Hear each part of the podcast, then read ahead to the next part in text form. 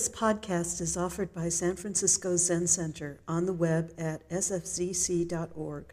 Our public programs are made possible by donations from people like you. Evening, everyone. My name is Roger. I'm a member of the resident Sangha here at City Center and very honored and pleased to be able to be with you tonight including all of those of you out there on Zoom. Appreciate you zooming in very much.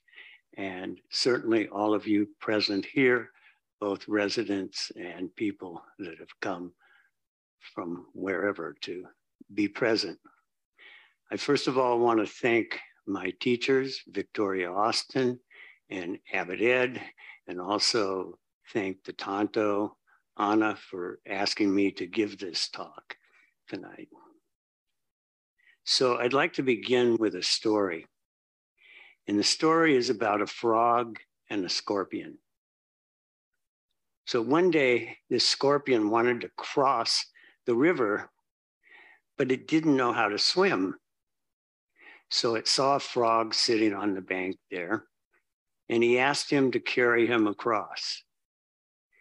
And the frog hesitated, afraid the scorpion might sting it, and said so. And the scorpion promised not to sting the frog, pointing out that if he did, both he and the frog would die. So Frog thought this was a pretty sensible answer. And so he agreed to transport the scorpion across the river. Midway across the river, the scorpion stings the frog, dooming both of them.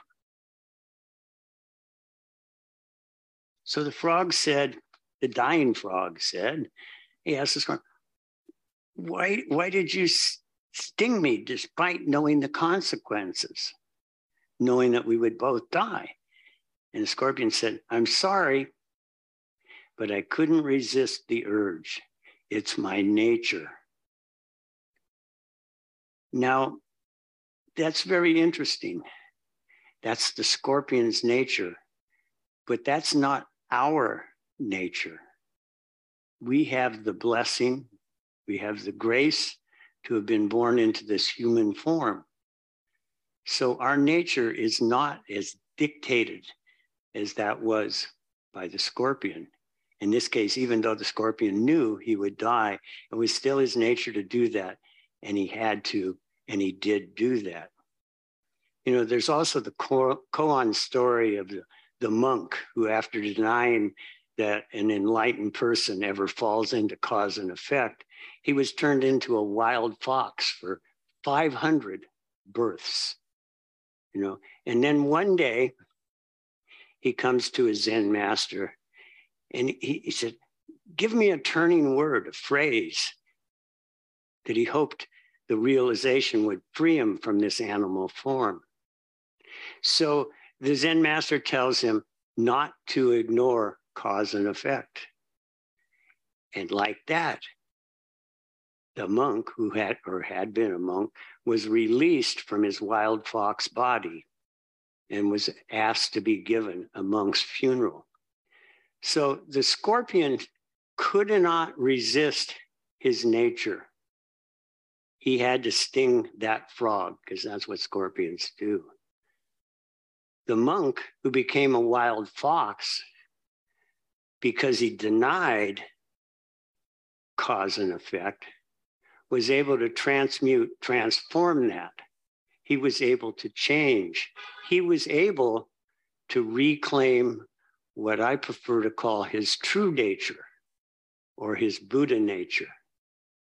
And as a human being, as I said, we have this opportunity, which is indeed a gift that we can reclaim our true nature, our Buddha nature.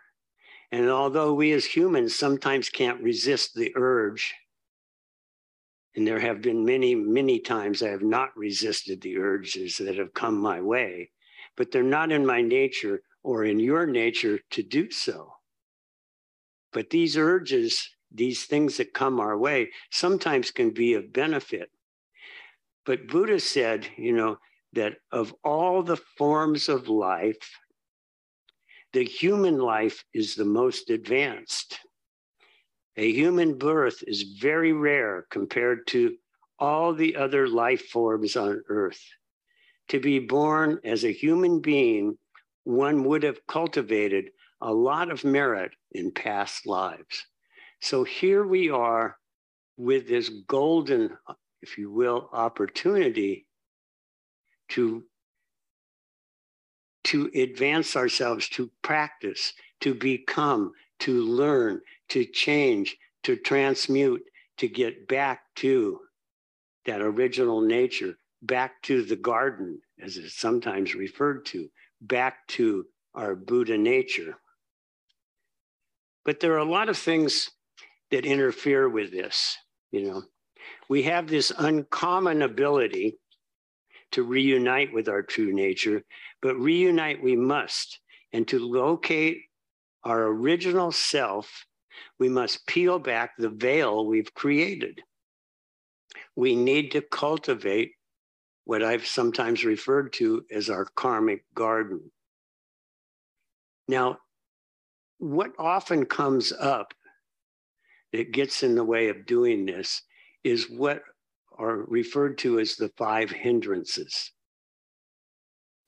They are the first being sensory desire, the second is ill will, the third is sloth or torpor, the fourth is restlessness or remorse, and the fifth is doubt.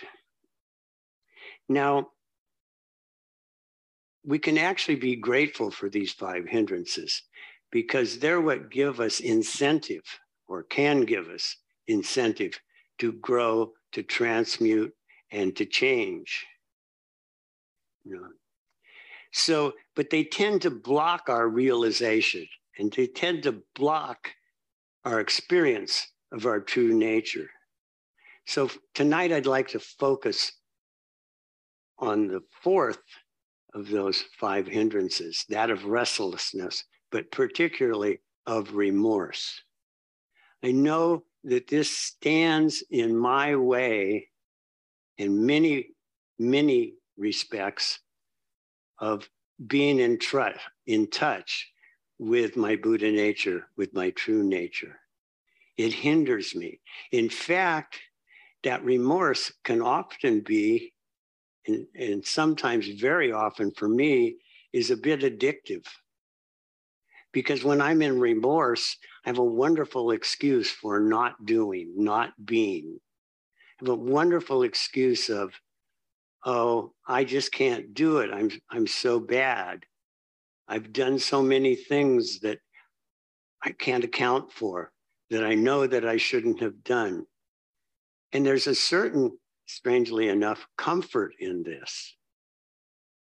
There's a certain relief in that, as perverse as that is, may well seem. So it does block us. Interestingly, Aldous Huxley, in his infamous, famous book, Brave New World, said chronic remorse is a most undesirable sentiment. If you have behaved badly, repent. Make what amends you can and address yourself to the task of behaving better next time. On no account, brood over your wrongdoing. Rolling in the muck is not the best way to get clean. You know, excellent advice from Aldous Huxley. However, that remorse, as I mentioned, can be helpful to awaken the heart and to awaken our true nature. The pain of remorse can give us insight into our vanity and to our unkindness. When we experience remorse, we can become aware that we are going against our true nature. So there's some benefit there. And it's not that this won't happen. And going back to that old wild fox, there is cause and effect. So we don't, you know, when we experience remorse, we know we're going against our true nature and and the heart, the heart that seeks to awaken. I find that I can spend too much energy and time lost in regrets and remorse. As I mentioned, this is a dis- addictive behavior that distracts me from the present moment. So that's a lot of what getting in touch with our true nature and our Buddha nature is about, is being in the present moment. When we're in remorse and regret, we're obviously in the past. So that's a signal. Aha, I can pause and I can be in the present moment. So this distracts me, as I said. On the other hand, I can use these remorse and regrets to motivate growth and learning. In 12 step work, the making of amends after the nine step, it reads, and this is a ninth step promise we will no longer regret the past nor wish to shut the door on it. We will realize that our experience can benefit others.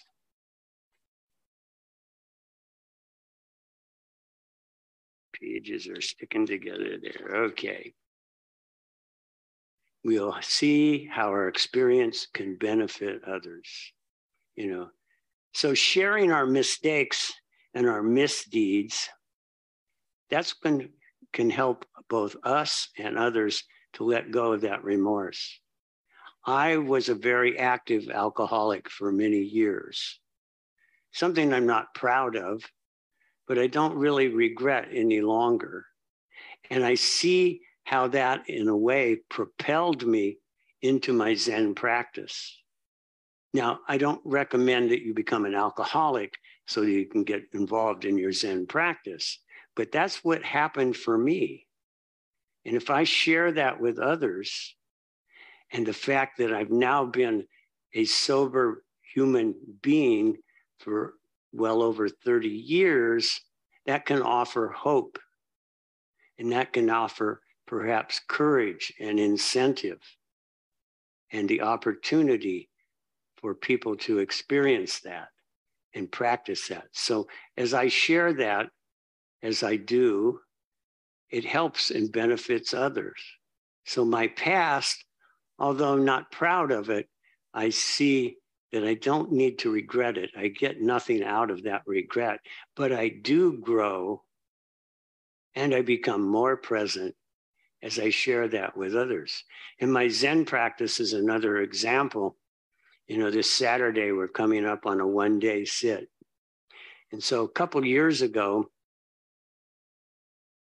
there was a one day sit, and I was having a terrible time. Now, this is after almost 15 years of Zen practice, and obviously several one day sits, several periods of Zazen. And I was tormented. I couldn't, you know, and, and this was on Zoom, by the way. And so I had the advantage that I, my, I, I didn't have to, to worry about sitting up too straight and what people might see around me and what have you. But I couldn't stop the movie in my mind. And I finally gave up that day and I watched, literally watched a movie. I switched from Zoom on the one day sit to Netflix and watched a movie. But as I've expressed that to other people, that's given them some relief that ah, okay, this happens to people. This can happen and has happened to me. Not that they necessarily gave up as I did and watched a Netflix movie, but it tells them that it all isn't smooth And it all isn't just in the present moment, and it doesn't always go the way I want it to and like it to. And in fact, we are human, and these things do occur. So I can share my life with others. And as I do so, it benefits others and it benefits me also. It strengthens your core when you do this. So the question really now becomes how do we learn and grow? How do we unveil our true nature and awaken an undefended heart? There's a lovely sign both in the Tenzo's office and upstairs on the third floor. It's scrolled on a piece of cardboard in beautiful cursive, undefended heart. And I just recently learned who did that and where that came from. And it made it even more dear to me. But it's something I see every morning. And, and I think of that. And to carry an undefended heart forward takes faith and courage. But once we have that, it's, and once we tap into it, it's, it's a wonderful wonderful experience. So, besides sharing our remorse and letting it be known, and particularly acknowledging our own remorse and being kind to ourselves is critically and extremely important. One of the methods for helping us to unveil our true nature, our Buddha nature, comes from the six paramitas, and particularly from the first paramita, and that's generosity. So, as I mentioned, generosity is really important towards others and towards ourselves. This can be giving and receiving forgiveness and it can also be an example of making amends or living amends. And what I mean by living amends, we can't always make an amend to someone or some group of people for some harm we may have caused. But we can amend it, make an amend by living in a, an appropriate manner and not practicing whatever behavior that might have been that was a transgression of our true self, was a transgression of our Buddha nature. So sometimes, as a part of this, it's, we can invoke parental mind. Now, parental mind, sometimes we get confused and think, oh, I have to be a parent to be have parental mind. That's not true at all because we are all parents to one another, but also to ourselves. So deep within ourselves, we can be parental in that kind, generous way. And it was pointed out to me one time by one of my teachers. I was having a struggling time. I forget the exact situation and didn't know what to do and how to behave and where to go. And I was at a loss. And they pointed out to me, I do have three children. So they pointed out to me, what would you say to your son if, if he were going through a similar situation? Oh, I would be very compassionate. I would be very loving. I might share something that from my life and experience that might help him see how he could deal with this situation. But I would listen to him fully and completely, and I would be kind and I would be compassionate. And so we can do that and we need to do that with ourselves.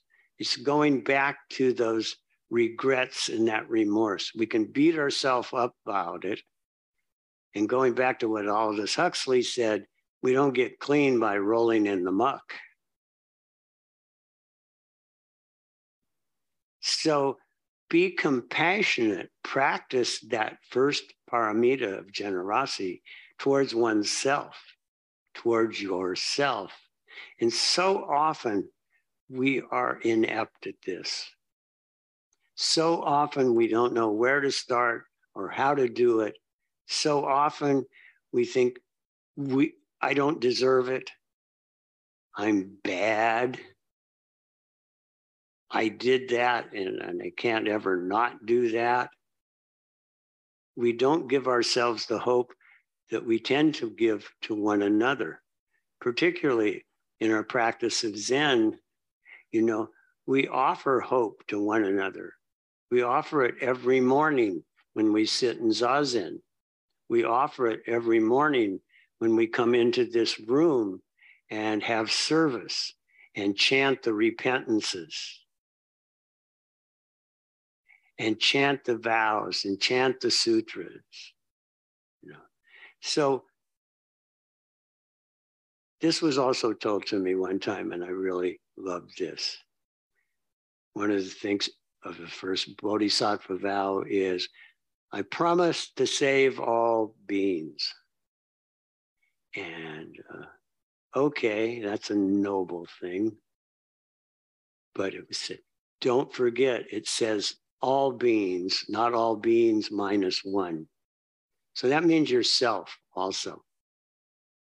So don't forget and don't neglect yourself. You know, this parental mind towards us, towards ourselves, is critically important. It doesn't mean we need to ignore other people also, but remember it's all beings. So this can help free us from our past actions. You know, small practices can be revealing in doing this and watching how we are and where we are and where these resentments arise and where these addictions arise and where the remorse and the regret arises. You know, I have a is this is I have an ongoing practice for probably four years. And it started out ridiculous. But here in the small kitchen of this temple, there's a small kitchen where students go in and they can prepare, have a get a cup of coffee or prepare some tea or a little snack or some fruit. And there's a drawer in this small kitchen that holds a silverware tray. Now, not infrequently, that silverware tray is empty, particularly of spoons. Now, I love to have a cup of tea in the morning, and to do so, I need a spoon. And when there's no spoons in it, I can get, going back particularly when this started, I can get irate. I mean, I get really upset and um, I cuss and I carry on and I slam the door drawer shut. And, uh, you know, this temple is this terrible place to be and nobody does anything here. And why can't they just put a few spoons in the drawer? So I spent a lot of time, that was all I did every time I encountered an empty silverware drawer. And then one day I thought, well, I could fill the silverware drawer up, you know, noble indeed thought, you know, but it wasn't coming from a noble place. It was, the hell with them. I'll fill this silverware drawer up. I'll show them. And, and I did it with a great deal of self righteousness. And so that went on for quite a while. And then one day I thought, oh, you know, I haven't always done everything perfectly. And I probably took the last spoon at some time or another. If it wasn't the silverware drawer, it was something else. And I probably got a bit of a karmic debt to uh, you know, make some amends here. And, you know, even though it's re- re- reluctant and kind of self gratitude, I'll fill this damn drawer up and I'll show them, you know. Now, it's progressed that occasionally I can, with good nature and good thought, and not thinking I'm being self righteous or good or you're bad or what have you, I can just, oh, this drawer needs some more silverware. So now this has been going on, as I say, for three, four years probably. And it goes from here to there to that and back like this. But it's given me and it gives me this is a wonderful practice opportunity. So my point in telling you this story is that there's many, many practice opportunities that we can easily ignore, but can tell us, if we don't ignore them, a lot about who we are, where we are, and what nature we might be practicing, whether we're practicing as the scorpion or we're practicing as the wild red fox or maybe we're practicing amazingly as a bodhisattva, saving all beings, you and everyone else and me, and touching my true nature, touching my Buddha nature.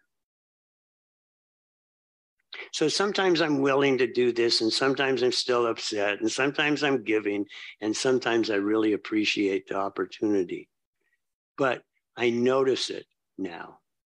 And that's what's important. And I don't get stuck in the remorse or the regret. And I get to practice that first paramita of giving. So, becoming in touch with our true nature is definitely an ongoing practice. It doesn't start and stop, and we don't do it perfectly. And sometimes, you know, we may give up and watch a Netflix instead of sitting in Zazen. And sometimes we fill the silverware drawer willingly and happily. And other times, damn you, all of you, for not doing it. But it's learning self awareness and self acceptance. It's a lifetime job. But what an adventure and what a treat, and sometimes painful, but an amazing journey that we've been given and blessed with, that we have the ability to touch this true nature, to touch this Buddha nature. It's an experience like no other. And I don't know how well I might be able to totally, you know, resolve there continually. I can't imagine indeed what that experience would be like. At times in my past, I thought, oh yeah you reach some point and then everything's great and everything's good and everything's going my way and everything's as exactly as it should be. And there is no pain there is no suffering. And i don't think i need to tell all of you that's that's not the truth. That's not the way that it is. And that's not what this practice is about. It's not about eliminating the remorse or the regrets but it's about using them to grow. It's about using them to learn. And it's about using them to help others. And it's about giving us at least that much of a glimpse of who we are truly and where we can be and how we can be. So I'd like to close with a quote from Jack Kornfield, whom I'm sure many of you know or know of one of the founders of Spirit Rock. And he says a quality of mature, mature spirituality is self acceptance rather than guilt, blame, or shame for the ignorant acts we have committed or the fears that still remain within us. The quality of mature spirituality is self acceptance rather than guilt, blame, or shame for the ignorant acts we've committed. And indeed, we do commit ignorant acts. I mean, as I've expressed to you and shared some of my ignorant acts with you, or the fears that still remain within us. So, as I mentioned, we don't get over all of this. We don't become beyond it, but we learn how to live with it, be with it, and be in touch. so, referring to that mature spirituality, he goes on, it understands that inner opening requires the warm sun of loving kindness for you and you and you and for me. In deep self acceptance grows a compassionate understanding. We are asked to touch with mercy with mercy. That's an important word. We are asked to touch with mercy the parts of ourselves that we have denied, cut off, or isolated. Mature spirituality is a reflection of our deep gratitude and capacity for forgiveness. So, thank you very much. Thank you for listening to this podcast offered by the San Francisco Zen Center. Our Dharma talks are offered free of charge, and this is made possible by the donations we receive. Your financial support helps us to continue to offer the Dharma. For more information, please visit sfzc.org and click Giving. May we all fully enjoy the Dharma.